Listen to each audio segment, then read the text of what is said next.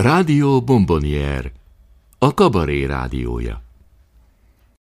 Kedves hallgatóink, most kapcsoljuk a Magyar Rádió 5 stúdióját.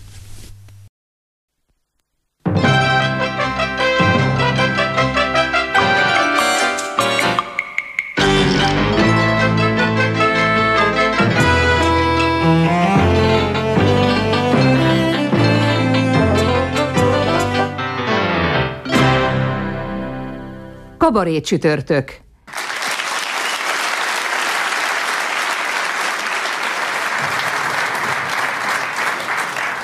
A napokban ünnepelte századik születésnapját Csedeléni János bácsi. Mikrofonunkkal leutaztunk Mázaházára, hogy elbeszélgessünk a jubilánssal. János bácsit a tiszta parasztudvarban találtuk, ahol éppen tűzifát hasogatott. Adjon Isten, kedves János bácsi, mit tetszik csinálni? Láthassa az úr, ha van szöme. Felvállaltam, hogy aprítok a szomszédnak vagy tíz mázsát. Ah, és nem fárad el? Dehogy nem. Nyápicalak az a szomszéd. De maga bírja Én? Tudja mit? Jöjjön, birkózunk. nem, nem, nem, nem, nem, nem birkozunk, nekem családom van. Igen? Igen. No hát, hát honnét jött az úr? A rádiótól. Oh, szokom hallgatni, Igen? főleg a szünetjelet. Aztán tudja, nagyon bírom a Komjáti Györgyöt, meg ugye a csak fiataloknak. Aztán szeretem az Ambrus Birit. Kirit. Hogy? Kirit. Jöhet mind a kettő.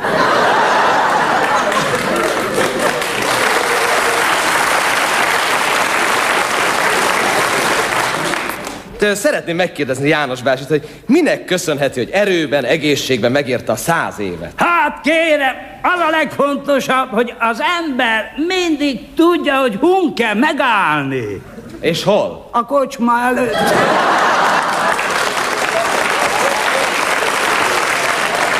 Tudja, naponta megizom a liter jó boromat. Ah, és pipa?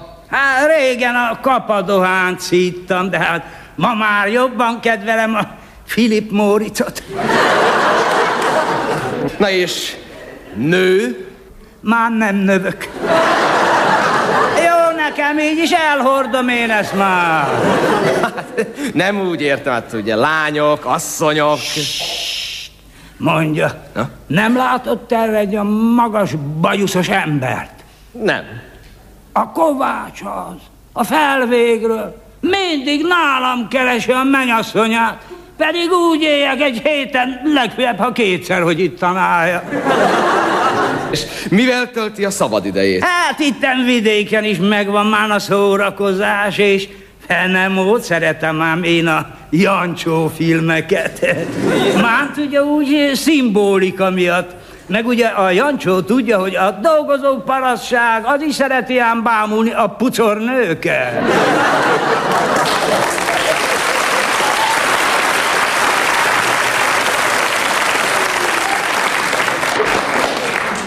Szóval hogy állunk a TS? Ó, kérem, a fiatalok nem akarnak itt dolgozni. Úgy mentek fel a városba, hogy egy szép napon azt mondta a tanácselnök, intézkedni kell, mert üres marad a falu.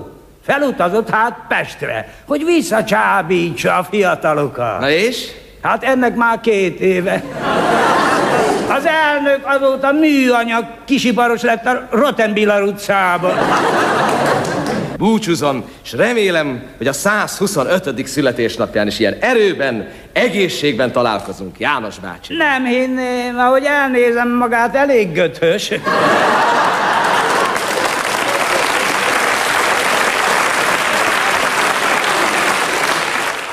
A Centrál Színház 104-es öltözőjének ajtaján résztábla hirdeti, orvostudományok kandidátusa, a Vidám Színpad örökös professzora. Rendel a hét minden napján. Azok közé tartozik, akik utálják a születésnapokat. Gyurkovics Tibor barátja azt szokta mondani neki, ő mindig beül a moziba és megnéz három filmet, hogy túl legyen rajta. Neki az az ünnep, hogy maga körül látja a családját. Továbbra is imádja a nőket, mint azelőtt, csak sajnos néha szembesülnie kell a tükörrel. Ezt utálja, mert kénytelen közölni magával, hogy 40 év a korkülönbség. A hangalbum nagy nevettetők sorozatának mai vendége Verebi Iván, Jászai Mari díjas színész. 1968 óta a Vidám Színpad és a Centrál Színház örökös tagja. A beszélgetőtárs Heili Gábor. A felvétel 2009-ben készült. Az a helyzet, hogy itt a rádióban, pláne a kabarénak ugye nincsen nagyon sok pénze, nagyon ritkán küldenek autót valakiért, és érted, mégis rádiós autó ment. Ezt én minek tudjam be? Nem nagyon szívesen lépsz ki az utcára, akkora nagy művész vagy, hogy csak kocsival vagy hajlandó közlekedni, hogyha küldenek érted. Ez az első kérdés. Az igazság az, hogy közel nem vagyok olyan nagy művész, hogy autót küldjenek értem, hanem a hideg idő nekem a legnagyobb ellenségem. Nekem a tél az egy büntetés. Ugyanis annyira érzékeny vagyok a torkom sajnos, hogy... De ez fiatal korod óta van? Fiatal korom óta rengeteget betegeskedtem háború után gyerekkoromtól kezdve volt olyan, hogy kettő évig szanatóriumban feküdtem, akkor volt olyan, hogy három hónapig kórházban feküdtem a szívemmel, stb. stb. Sose tudtam behozni magam. Tehát nem voltál voltam. annyi ideig egészséges, amennyi ideig beteg voltál állandóan? Egészségügyileg nem tudtad magad behozni? Igen, nem, nem tudtam be, behozni soha azt a minuszt, amit a háború okozott nekem, a, a pincében ülés, meg, meg minden egyéb meg a kórházan fekvések, meg stb. Nos, ennek volt köszönhető, hogy, hogy soha nem tudtam hozzászokni, szóval irigykedve néztem azokat, akik az utcán ilyenkor beszélgetnek. Aha. Nos, én ugyanezt teszem nyáron. Nyáron minden lakótelepi emberrel, mint ahogy az vidéken beszélgetnek az emberek. Nekem a lakótelep a vidék, és olyankor ahogy mondani szokták, Két évszakot ka- kas- kaserolok, hogy ne haragudj, hogy az elmúlt télen, mikor hát találkoztam veled, akkor a szájam előtt egy sálat tartottam, és csak hümmögve beszéltem. Gyönyörű. Mert ez így néz ki. Szervusz Iván. Ugye 72-ben kaptam a Jászai Mari díjamat, és most, hogy 70 éves voltam tavaly, egy évvel ezelőtt, most már 71 is elmúltam, most meg megkaptam a köztársasági elnöktől a lovakkeresztet. És hát kérdezted, hogy, hogy miért örülök, hogy autóval visznek, hát azért egy lovagnak jár, egy autó, nem? Mondtad, hogy betegeskedtél gyerekkorodban, ezek konkrét dolgok voltak, tehát mit tudom én, hogy pincébe kellett sokáig lenni, tüdőpanaszok voltak, majd aztán megkérdezem, megmondom, hogy miért kérdezem ezeket, mert utána ez eléggé úgy mondjam terebélyesedett nálad, szóval nincs a világnak nagyon olyan baja és betegsége, amint te legalábbis agyilag vagy lélekben nem mentél volna már keresztül. De mik voltak a konkrétok? Igen, az első konkrét, amivel két év, akkor még nem volt penicillin például háború után. Hanyat írunk? 46-47? Hát 48. igen, 46, igen.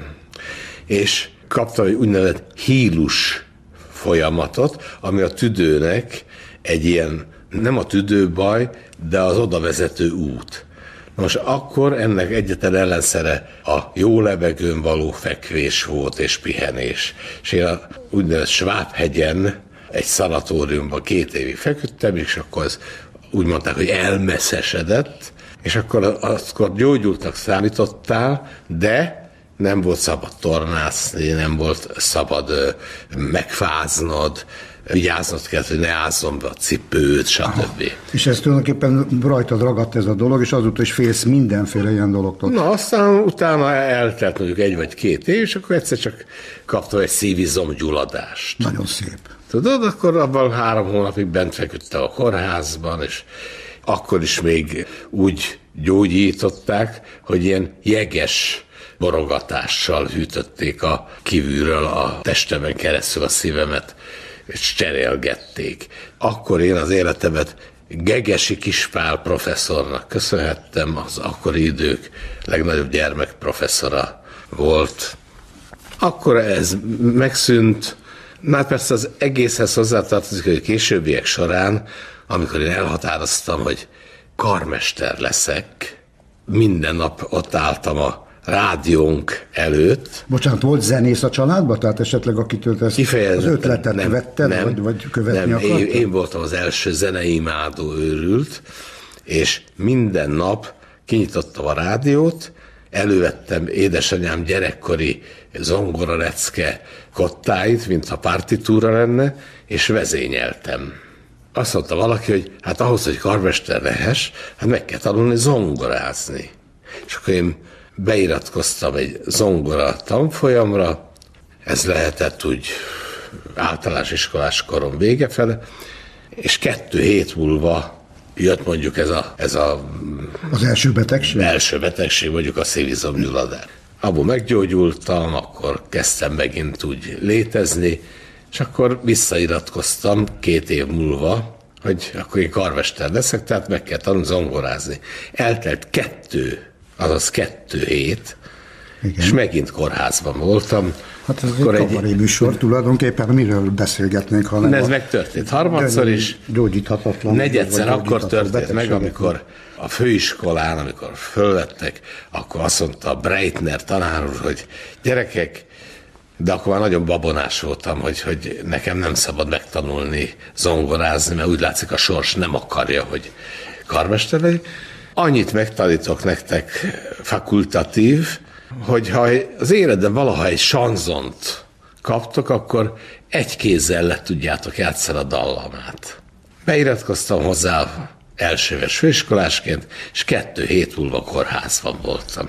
Gyönyörű. Negyedszer. Édesapám az a Víg Színház orvosa volt. Csak sajnos a háborúból nem jött vissza. De a háborúig a Víg Színház orvosa volt, meg a mai Madás Színház helyen levő azt fővárosi Orfeumnak hívták. Tehát két színháznak volt az orvosa, az István Kórház belgyógyász és ideggyógyász főorvosa. Képzeld el, hogy mély hipnózissal gyógyított. A mély hipnózis az egy olyan állapot, amikor álmodban elmondod az igazi bajaidat, és hozzánk járt a színészet színe java, tehát a mi várótermünk a magánpraxisában édesapámnak úgy nézett ki, mint egy színházi társalgó. Annyi színész járt oda, és köztük Latabár Kálmán például, amikor apám kezelte, és aki súlyos cukros volt, és körülbelül napi öt inzulint kellett, hogy kapjon, apám annyira karbantartotta a betegségét ezzel a mély hipnózissal, hogy abban az időben Latyi Matyinak, hogy ezt a gyerekdarabokban őt nevezték, tehát Lataver Kálmánnak, csak egy inzulint kellett adni. Akkor már ugyanúgy még nem lehetett az, hogy maguknak be tudták volna adni ugye a betegek, tehát akkor ez, ez egy jóval idézőjelben macerásabb betegség volt. Tehát el kellett menni orvoshoz, vagy az orvosnak kijönni, vagy pedig a, a betegnek az orvoshoz menni. I- igen. Na, hát Úgyhogy most apám a színész akart lenni, orvos lett, akkor, mikor háború után nem jött vissza, akkor anyám az orvosegyetemen dolgozott, ismertem minden professzort, minden orvos, és ez úgy ingerenciát csinált arra, hogy esetleg akkor viszont én is orvos legyek, de közben én már a hetedik elemitől kezdve minden vers, amiről szó volt, azt én megtanultam. És ez így ment a gimnáziumi érettség, úgyhogy tíz verset kellett tudni a felvételire, és én több mint százat tudtam. Könnyen ment, vagy érdekelt? Könnyen is ment, és érdekelt is? Vagy nehezen, azért, nehezen ment? tanultam világéletemben, most is nehezen tanulok.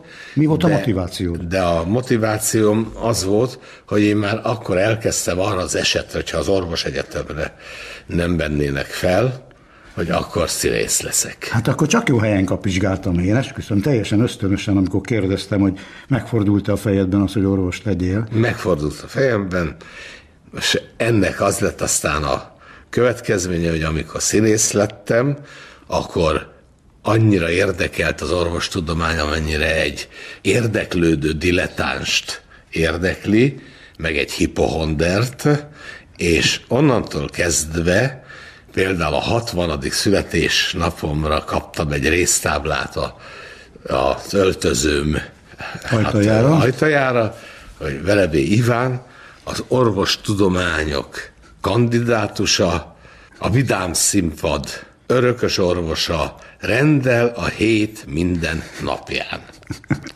Most ez azt jelentette, hogy én fél hét előtt öt perccel minden nap bent voltam, és akkor már ketten-hárman ott vártak, mint egy igazi orvosi váró előtt, ami nem csak azt jelentette, hogy a betegségeiket elmondták, vagy a problémáikat, és akkor én azonnal fölhívtam telefonon az illető szakorvos barátomat, rengeteg orvosbarátom volt, és továbbítottam őket, de ha tudtam én segíteni, tehát egy egyszerű rekettség vagy valami, akkor azt én gyógyítottam, tehát ezt is jelentette, de azt is jelentette, hogy ha valakinek lelki problémája Hát volt. hogy ne? Hát az, hogy egyáltalán egy beteget komolyan meghallgat valaki, És hát annyit örököltem édesapámtól, hogyha nem is tudtam mély hipnózist létrehozni, de létezik éber hipnózis, az tulajdonképpen, hogyha beszélgetsz valakivel, és jó és mély tanácsokat tudsz adni, és használható tanácsokat,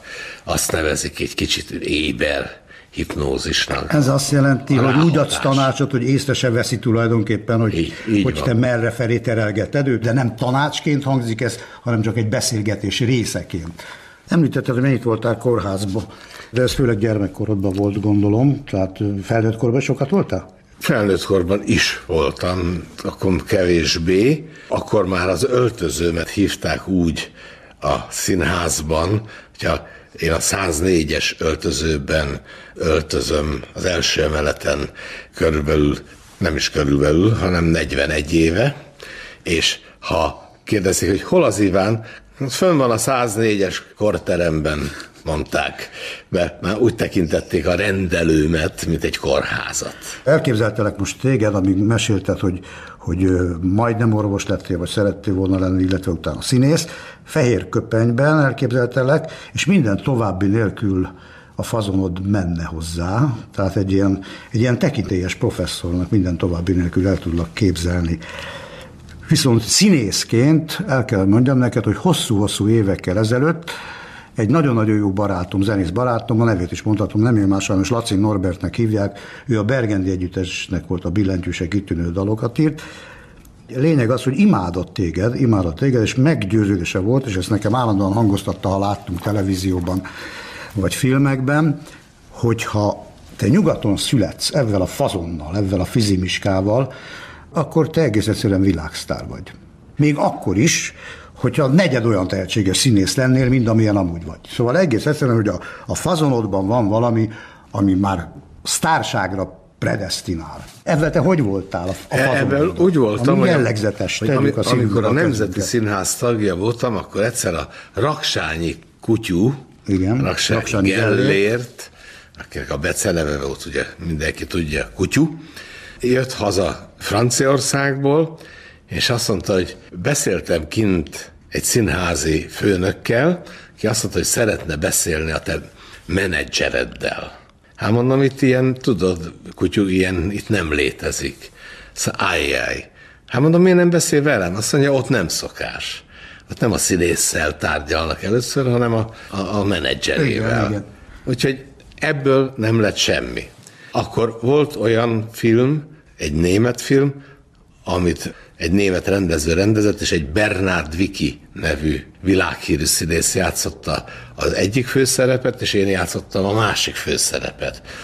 Akkor volt egy harmadik eh, film, most nyáron, ahol a csikos pizsamás fiú, ott egy gestápos öreg tisztet játszottam. Hát azok Tehát... nehezen tudlak elképzelni, de biztos jó voltál benne. És... Néha a másik oldalon is kell állni. Igen. Úgyhogy ahányszor külföldi filmrendező megnézett, soha nem volt az, hogy többet nem értesítettek, Igen. hanem megkaptam a szerepet. Te, és soha eszedbe se jutott ebben úgy élni, hogy esetleg elhagy az országot? Vagy pedig te hát egy ilyen hűséges típus vagy? Az a baj, hogy olyan mértékben hűséges típus vagyok, hogy mindig Woody Allen jut eszembe, aki egy időben mindig azt mondta, hogy ha én kimegyek a Manhattanből, akkor rögtön honvágyam van. Én az Andrássy úton nőttem fel, és aztán Budára nősültem először. Hát én nekem olyan honvágyam volt, hogy minden nap visszamentem az András útra, és legalább egy órát ott sétáltam. De te színházhoz is hűséges típus vagy. A Nemzetibe voltál először? Először voltam a kötelező két év Miskolci Nemzeti Színház, onnan a Nemzeti Színházban hat évig, 1968-ban, tehát 41 éve, hogy a Vidám színpadon játszom, és amíg kabarét játszottunk, addig olyan mértékű sok előadásom volt, hogy én voltam az egyetlen, akinek nem volt műsora. Tehát én úgy mentem, Ja, hogy hogy nem tudtam, hogy mi, mi, mi megy. Hanem bementem, és az én kollégáim nagy kártyások voltak, ahogy ők mondták, zsugáztak, már ötkor bennültek, gyorsan beöltöztek, hogy azzal már ne legyen macera, és a kezdésig ott zsugáztak. És akkor én bejöttem, fél héten, öt perccel a rendelés miatt, Igen. ha néha elkéstem, akkor mindenki pöcögtette az óráját, hogy mi van, már rendelni kéne. Mondtam, igen, igen, megyek, megyek, már, már megyek, már rögtön kezdek, pár perc, csak leveszem a kabátom.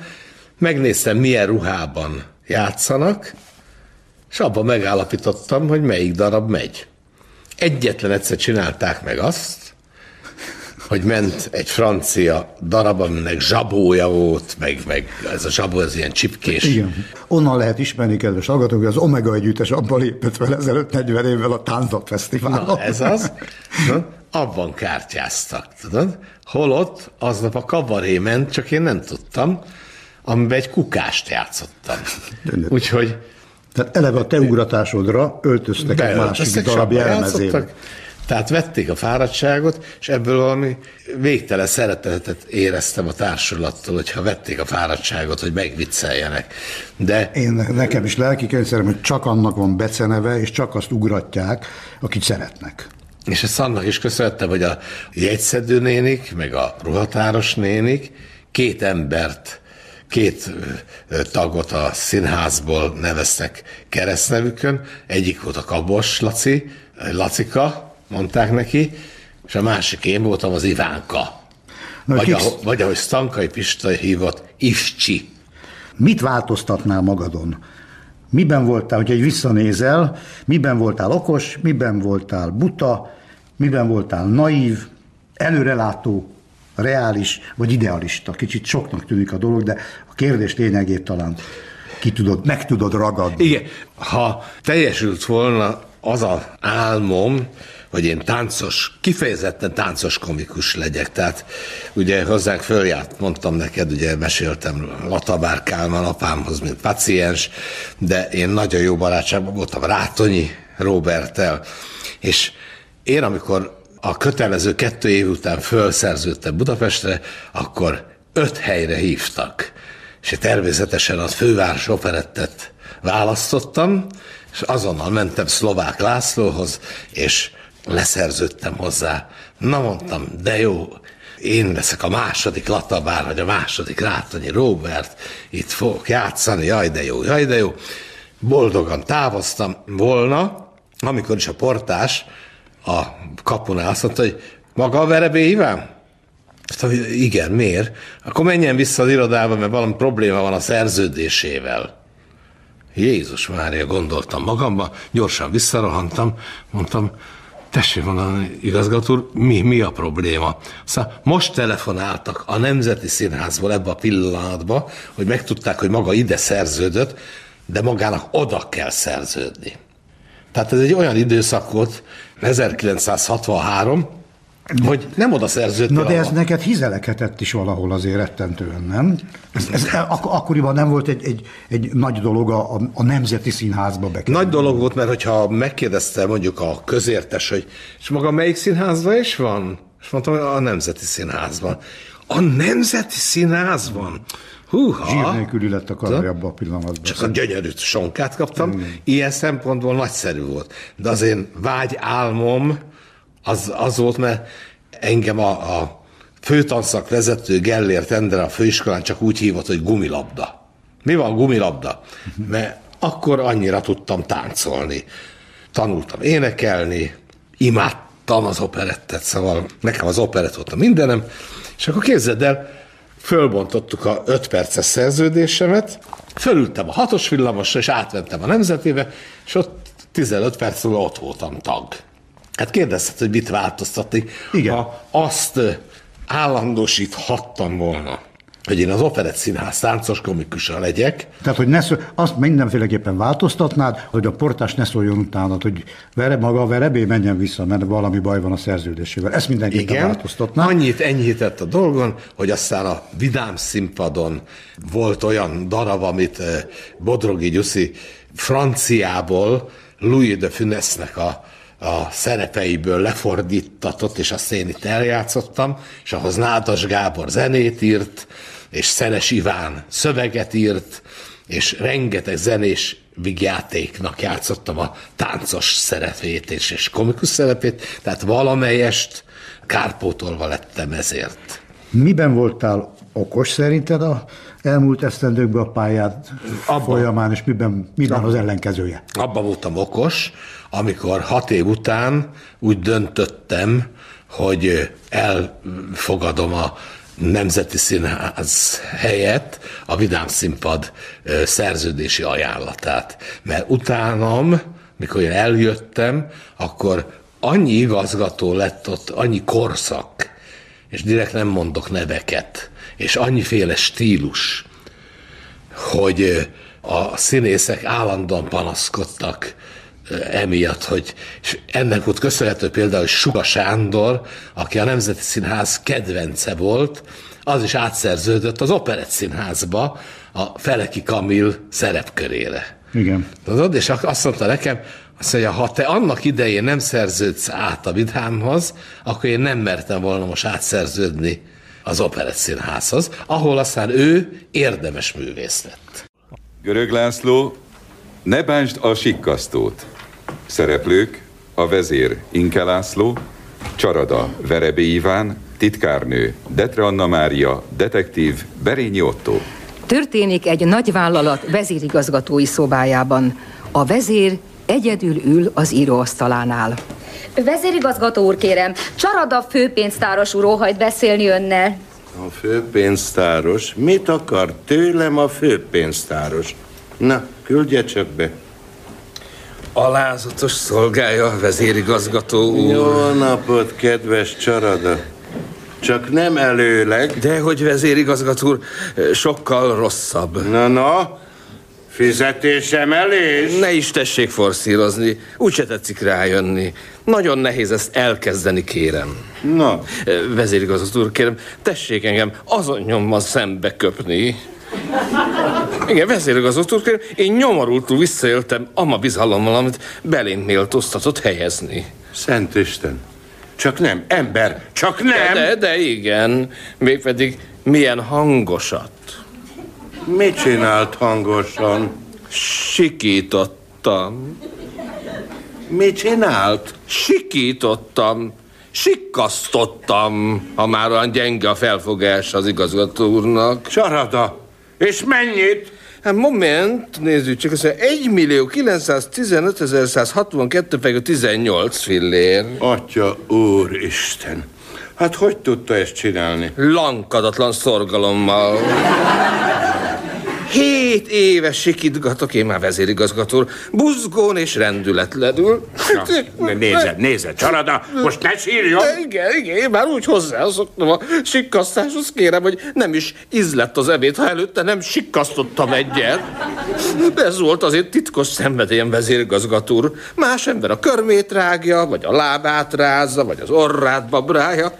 Én sikkasztottam. No de egy millió kilencszáz ezer pengő? Hát hová tette ezt a rettentő sok pénzt? Könyörgöm, nehéz világ van. Sok kell manapság az embernek. Például csak a 17 autón belekerült, vagy 90 ezerbe. 17 autó. 17 Ja. Minek magának 17 autó, hiszen nekem is csak egy van. Ön csak egy egyszerű vezérigazgató. De én sikkasztó vagyok. Aj, nobles oblis, kérem. Azaz a nemesség kötelez. Ja. És hová lett a többi 1 millió 800 ezer? Mondom, hogy nehéz világot élünk, sok kell az embernek, csak a havi lokálszámlám kitett 40 ezret kérem. Az Istenért, hát hogy lehet egy lokálban ennyit költeni? Hát hány üveg pesgőt ivott meg maga egy hónap alatt? Hát volt úgy kérem, hogy hármat, négyet is, meg aztán az a sok sós mandula, meg a hölgyeknek ugye ékszer, bunda, kocsi, palota és más ilyen encsem-vencsemek. Csarada úr, ez valami borzasztó. Ezért igazgató, én szállom bánom a védkemet. Én egy megtört bűnös lélek vagyok. Én megértem a börtönre, a bitóra. Csendet. Csarada! Csit! Csendesebben! Az Istenért! Nem kell azt mindenkinek hallani. Mindegy már, azt kérem. Úgyis jönnek értem a detektívek. Dehogy jönnek. Majd megpróbáljuk elsimítani valahogyan. Csak ne bőgjön, nem fogom feljelenteni. Késő. A feljelentés már megtörtént. Atya úristen, ki jelentette fel? Én? A furdaló lelkiismeretem, a marcangoló önvát hajtott bele. Engem akasszanak fel! Hát maga megőrült. Hát hogy tehetett ilyet? Hát végünk van. Kérem, vezérigazgató úr, egy úr van itt a rendőrségtől. Jó, jó, jó. Na, most már mindegy. Engedje be! Tessék befáradni.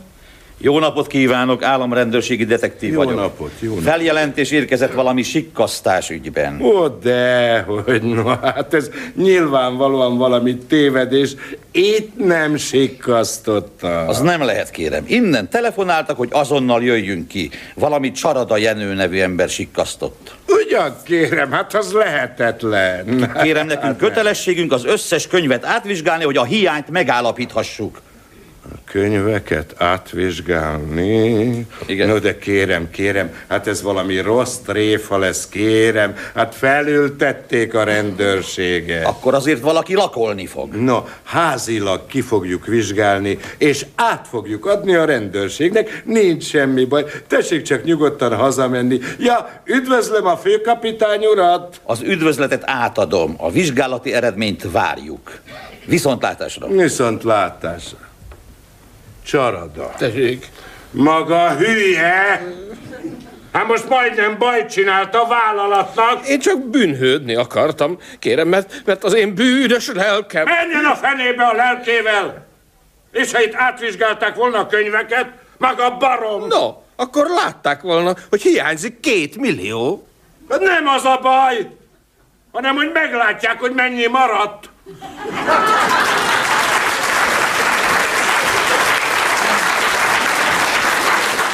Verebi Iván barátunk nyilván ismeri azt a közkeletű viccecskét, hogy mi van ráírva a hipohonder síremlékére. Nem, nem is. Na, ugye? Nem ismerted? Nem ismerted? No, rólad elég köztudott, hogy hát több mint speciálisan élsz, és az egészséghez való viszonyod az egy túlzott fitnessnek is nevezhető, meg eh, hát eh, a magát normálisnak nevező többségi világ, amelynek képviselői egyáltalán nem biztos, hogy a tarsolyukban hordják a marsalbotot, azok hát téged eh, gyakorló őrültnek tartanak. Ez az asztal körül ülőkről többé-kevésbé mind elmondható, tehát ez így különösebben nem pejoratív jelző körünkben. Kérlek szépen, mesélj magadról, hogy zajlik egy napod, kezdve a felkeléstől, az alvással, az ajtón bemenéssel, az étkezéssel kapcsolatos különböző ritusaiddal. Annyit kell hozzátennem, hogy, hogy miután orvos gyerek vagyok, és anyám is az orvos egyetemen dolgozott, tehát úgy volt, hogy én amikor felvételiztem, hogy ötödikén színművészeti főiskola, és hatodikán orvos egyetem. És én ott nőttem fel az orvos egyetemen, még azt is tudtam, hogy az anyagcseréből fognak kérdezni, tehát biztos, hogy fölvettek volna. De engem fölvettek ötödikén a, a főiskolára. Ez aznap kiderült? Vagy? Igen, ott ez volt a harmadik uh-huh. hát felvételés, és akkor anyám kérdezte, hogy ez holnap, akkor azért jössz ugye a Nem, mondom, hát szegény apám az színész akart lenni, orvos lett, én orvos akartam, most színész lettem. Mondom, így valahogy kiegyenlítődnek a Ez dolgok. nagy kár, mert a színházban ilyen esetben meg lehetne az orvosi ügyeletet spórolni, ugye? Tehát Meg is- Hamlet, Hamlet eldobja a koponyát, és adott esetben szájból szájban lélegeztetéssel ugye a foajéban elájult delnőt magához téríti. Úgyhogy... Sándor, én ugye bevegyek hatkor a színházba, és épp, hogy nem késem le a jelenetet, mert addig rendelek. Rendelsz? Igen. És mit, nagy fröccsöt, sört, vagy mi? Sült kolbász. Ezt, amiről te beszéltél az előbb, hogy a lélek a fontos.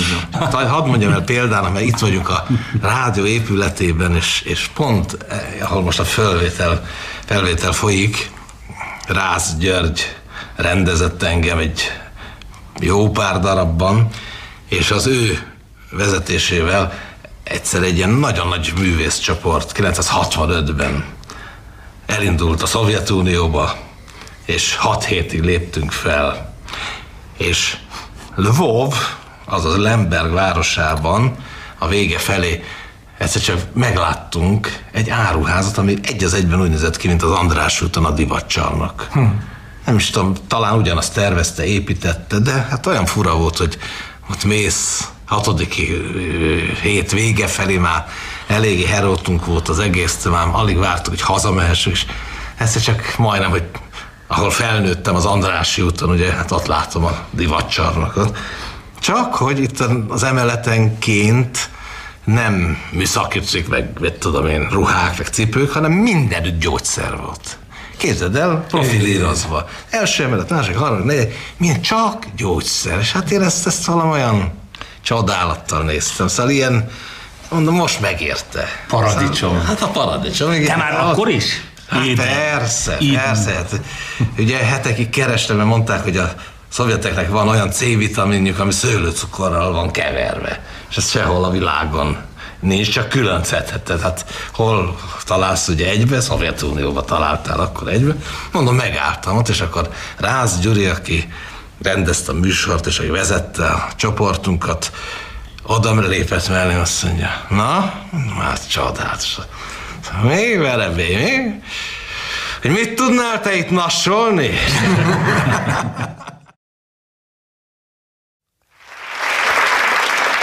Sopánka! Sopánka! Hol van Sopánka?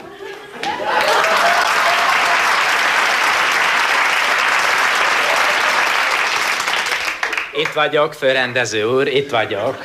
Elkezdjük az olvasópróbát. Hívja be a hét törpét. Még csak Popper művész úr érkezett meg. Ő a hét törpe. Igen. Küldje be. Ö, Hét törpét játszik egyszerre? A rádióban nem látszik, hány törpe áll a mikrofon előtt. Ő már tudja, szegény. Most fogja megtudni, küldje be. Popper művész úr, a jelenés.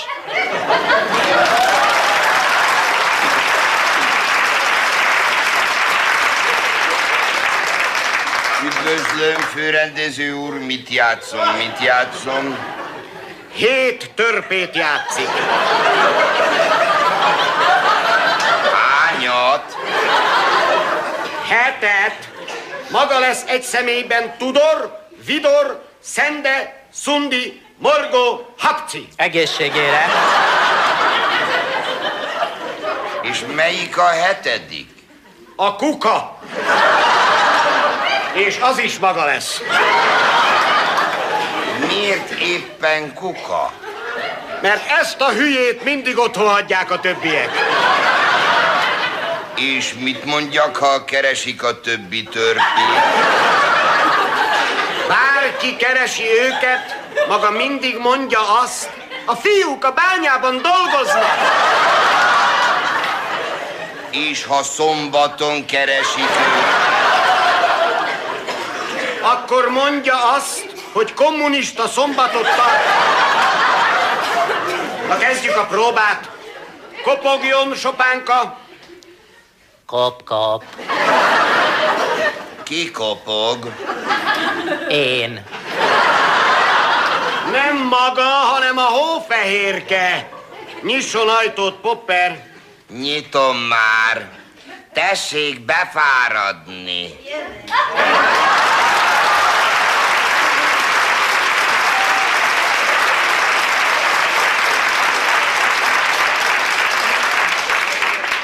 Szervusztok, törpék! Csak én vagyok itt. Néni kérem. A többiek hol vannak? A fiúk a bányában dolgoznak, És te miért nem dolgozol? mert én kuka vagyok. A köztisztaságnál? Én is bányász vagyok. A többiek mit bányásznak? Uránt! Ó, akkor ti atomtörpék vagytok. Mi aglegény törpék. Szeretnék megszállni nálatok egy éjszakára. Nyújtasz nekem szállást, kis kuka? Nyújtok. Mi lesz, ha a többiek hazajönnek? A fiúk a bányában dolgoznak. Hová feküdhetek? Van itt egy szalmazsák. Álljunk meg! Ide beiktatunk egy reklámszöveget. Amikor Hófehérke azt kérdezi, hogy hová feküdhetek, akkor maga mondja azt neki, hogy feküdj a szundira. Szundi a bányában dolgozik. Nem arra a szundira, hanem a róla elnevezett szundi heverőre. Tessék! Hová feküdhetek? A róla elnevezett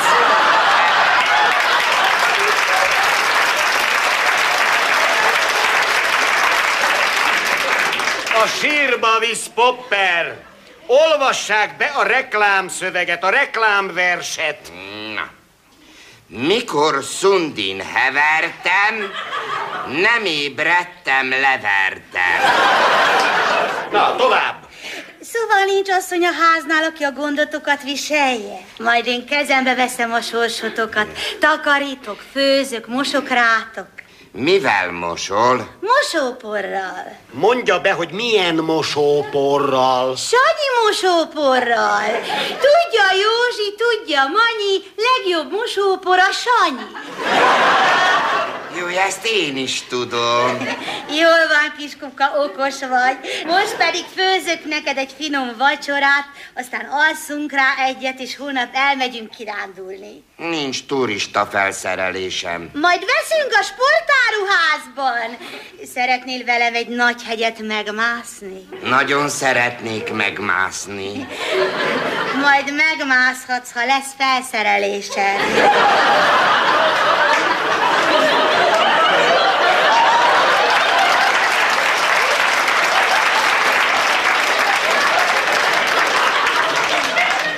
Jöhet a reklámszöveg. A természet lágy ölén majd jól esik a sziklatúra, jó levegőt garantálja a proletár diktatúra.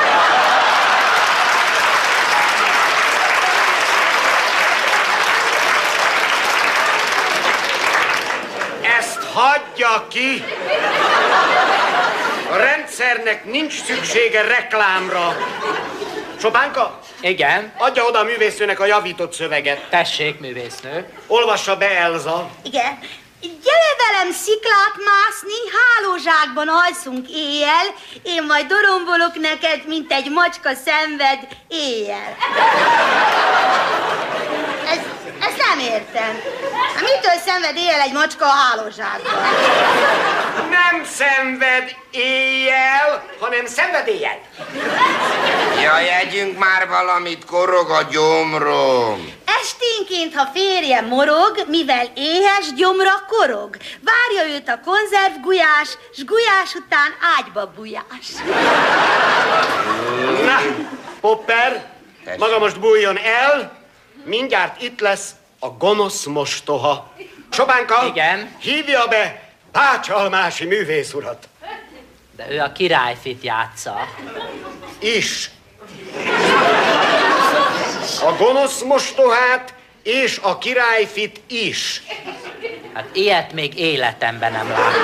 Hát majd most látni fog. Hívja be! Bácsalmási művész úr, jelenés.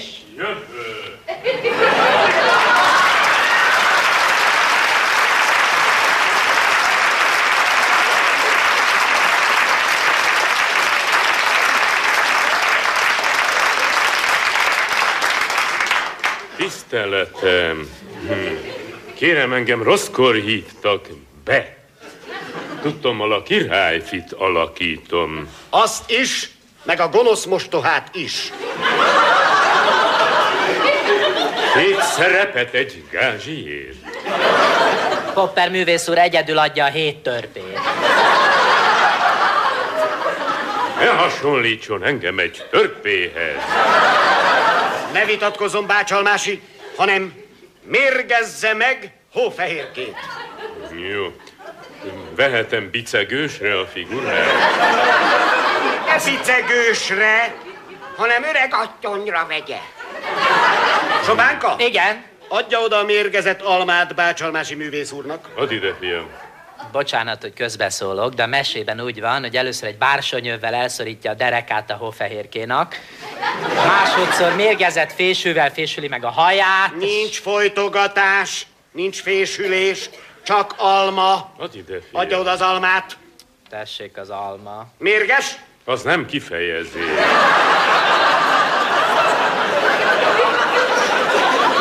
Nem maga! Alma!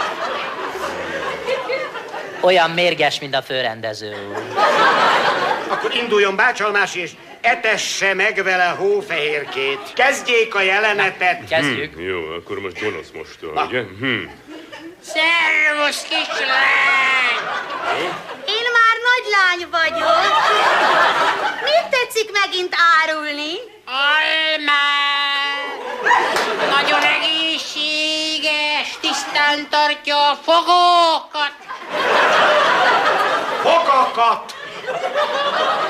Ide az van gépelve, hogy fogókat. Javítsa ki! Kérem.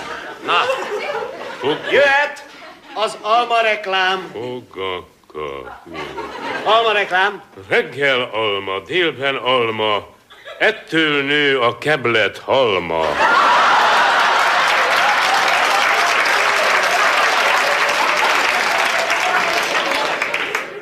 Harapjál bele!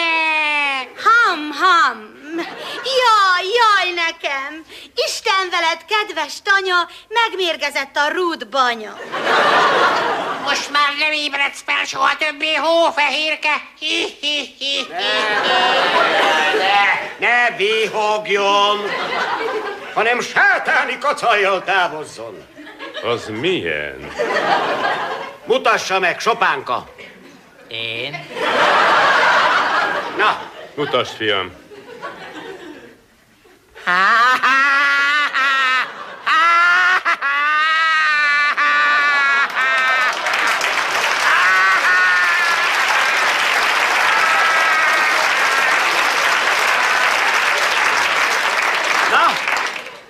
csinálja utána. Megvan, megvan. He, he, he, he. He,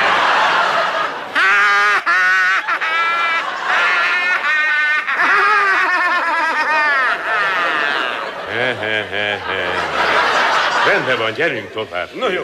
Kiköpetem már a cutkát. Ne, ne, ne, ne! Még ne köpje ki! Előbb a törpék elsiratják magát. Hol vannak a törpék? A fiúk a bányában dolgoznak.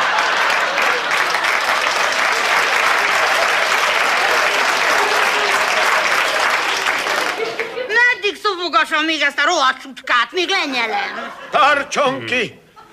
Rögtön belovagol magába a királyfi, és életre kelti. Na kezdje már bácsalmási. Jó. Mit látnak szemeim? Egy pufók szűz hever itt a dél...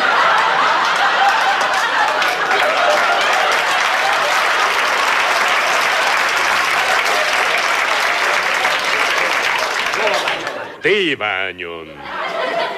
Orcája halovány, mintha kivándorolt volna belőle a lélek. Hajoljon föléje, és csókolja meg. Kérem, mi nős ember vagyok. Ne alkudozzon, csókolja meg. Jó, de ezért veszélyességi pótlékot. Az ajkára cuppancson, hogy a hallgatók is hallják. És a rúzsos leszek, kérem. Én csókáló rúst használok. Milyen márka? Vipera. Vipera rouge, vipera púder, vipera külni, pipere álom. Vipera leszek én is, hogyha magamat velük kiprapre... Kripra, kripra, nem tudom kimondani. Nem tudja kimondani. Kripra, pre, pre. Kripra. Mondja azt, kérem, hogy kikence ficézem. Na, szóval ezt még gyakorolni kell, most folytassák. Csókolja meg, bácsalmási. Tessék. Cup, cup. Ki vagy te szép fiatalember, aki felébresztett örök álmomból? Királyfi vagyok. Királyfi Jenő. Én meg hófehérke. Csókolj meg még egyszer. Ez nincs a szövegben. Hát akkor rosszul olvastam. Még ma megtartjuk a lagzi. Nagy lagzit csapunk. Mindjárt hazajönnek a törpék. A fiúk a bányában dolgoznak. Hús! Miféle törpék? Hát nem a tiéd a lakás. Én csak ágyra járó vagyok. A főbérlő a hét törpe. Ők is férfiak, nekik is lehetnek. Uhú.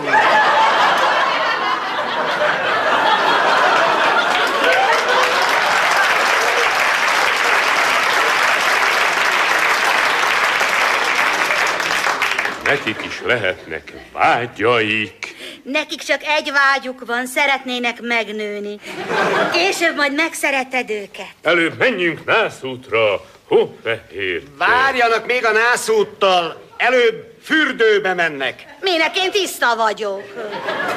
Ide benyomunk egy fürdőreklámot. Olvassa bácsalmási. Boldogan, tessék, gyógyfürdőink vize csodás ízlelje meg aromáját, s áztassa egy csodás vízben.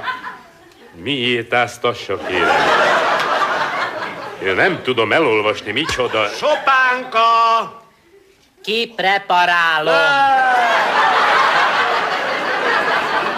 Hol vagyunk már attól? Nézze meg a kéziratban, miért áztassa? A fiúk a bányában dolgoznak. Ne, ne, összezavarom az Sopánka, egészet. miért áztassa? Kezét, lábát, a hátatáját. Hát ezt holnap még többször átvesszük. Na, kezdődhet az esküvői lakoma. És mi lesz az esküvői ebéd? Mit adunk a törpéknek? Rám a margarint. Muszáj. Ez az utolsó reklámszöveg. Utána egymásé lehetnek. Na, olvassa be, bácsalmási. Tessék, hófehérke édes párom, mielőtt megpöcsételnénk frigyünket, kend be a csizmád rám a margarinnal, Mi a fenének? hogy mindenki lássa. Rámás csizmát visel a babám.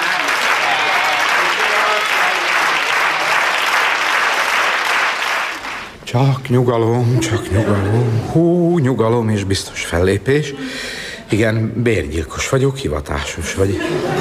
Vagy inkább, tessék, azt kérdezi, mi a foglalkozásom? Azt kérdezi, elárulhatom, hivatásos bérgyilkos vagyok. Bumma fejbe, érti? Akar még nem? Jó, jó nap. Jaj, Isten, jaj! A szívbajt hozza rám. Bocsánatot kérek. Nem akartam én. Ide tetszik várakoznia? Akarom mondani, mi a törgés, kisapám, mi? Én az interjúra várok. Maga a riporter? Nem, kérem, én a bérgyilkos vagyok. Tessék? A bérgyilkos. Én hid- hideg és kiméletlen. Bér... Ne vakítson már, ne vakítson! Én vagyok a bérgyilkos.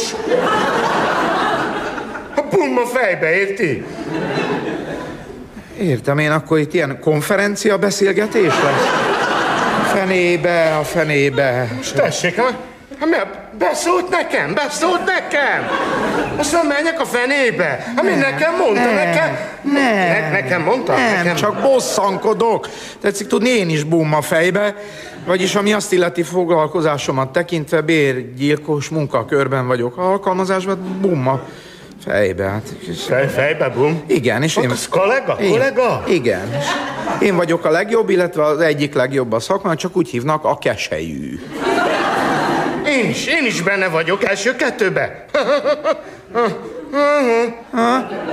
Nevemet ki sem merik ejteni, de magának elárulhatom. Én vagyok. Micsoda maga? Halál! Milyen halál? Nem halál, sakál. Tudja, mint a filmben. Ja, sakál. Ja, ha, mi, maga nagyot hal, vagy mi Hát van? egy kicsit, igen. Tudja, az a rengeteg halálsikoly, meg fegyverropogás, az nem múlt el nyomtalanul. Hát, ezt értem én. Magának ki szólt erről az interjúról? Nekem keresztapa. Anyám, anyám. Az jó, az jó, jó ajánlólevél. Bizony. Keresztapám itt a portás. És magának kiszólt? Én olvastam egy hirdetést a Kötés Horgolás magazinban, hogy gyors pénz bérgyilkosoknak, és így, aztán maga hozott ide igazolást ide. Miről? Hogy tényleg bérgyilkos. Kellett volna? Én nem tudom, engem hagyjon, én nem tudom. Tessék nézni a tekintetemet. A rideg, könyörtelen vonásaimat, ez nem elég? De, de, nekem elég. Vagy mit Biztos. várnak tőlem? Kapjak elő a belső zsebemből egy leporellót levágott fülekből? Hogy hozzak papundekli dobozban egy levágott feje? Jaj, jaj. Mi van maga? Ja, Istenem, álljon! Ja! Térjen magához! Maga! Maga Nem verengel. tudtam, hát úgy megijedtem, hogy elájult. Nincs semmi bajom, csak megszédültem, tudja, ez a nagy hajtás. Igen, értem. Ja, sok megbizatása van. Hát nem panaszkodom, megtalálom a számítást. Én sem panaszkodhatok. Korábban mit dolgozott? Ura, úgy érti, amikor még nem embereket bérgyilkoláztam halomra, kiméletlenül és hivatásosan? Ja, igen. Eladó voltam.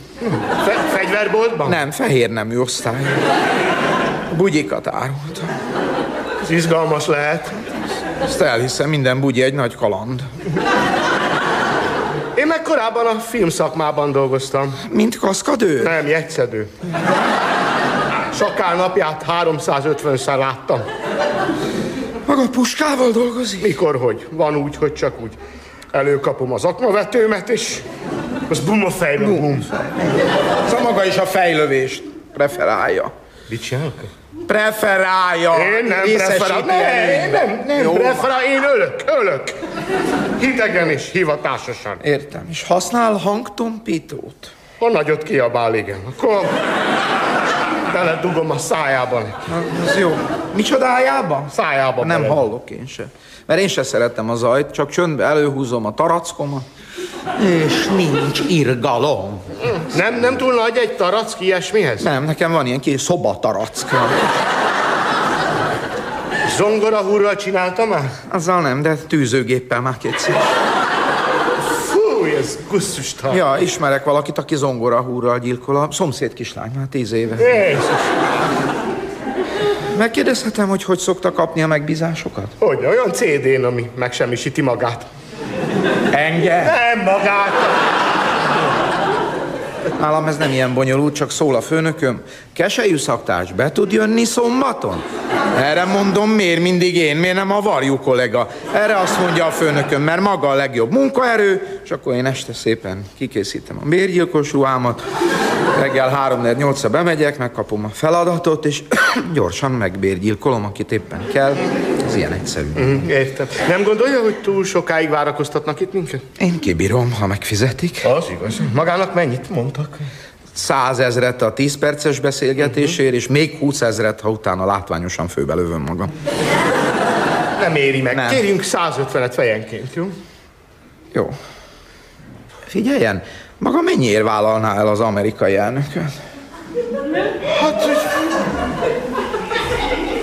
Lehet, hogy rosszul tettem fel a nem, jó, kérdést. csak hogy fejbe osztok. Szóval egy egy millió dollár plusz úti költség.